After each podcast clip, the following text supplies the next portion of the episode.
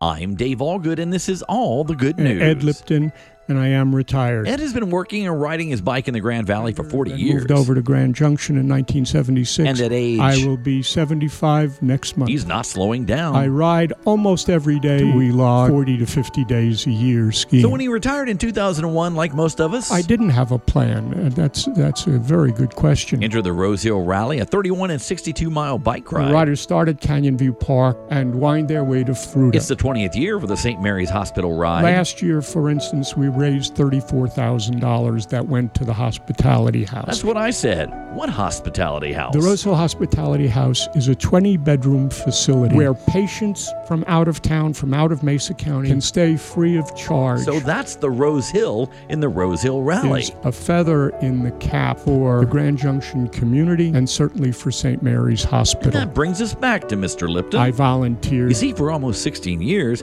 Ed has quietly been the riding force behind the Rose Hill I Rally. do a little bit of everything uh, and a lot of not very much. See, humble. He really didn't want to do this interview. So, how much does Ed make? I make nothing. I make a smile on my face. But Ed Lipton is what's so good about our community, giving for giving's sake. Could somebody else do it? Yes, of course somebody else could do it. I think a lot of people would disagree. Why it's a give? warm feeling, pride in what you do. Kind of like that feather in the cap, Ed and the Rose Hill Rally. It's a lot of fun. and that's all Figuratively speaking, I'm smiling all the time. the good news.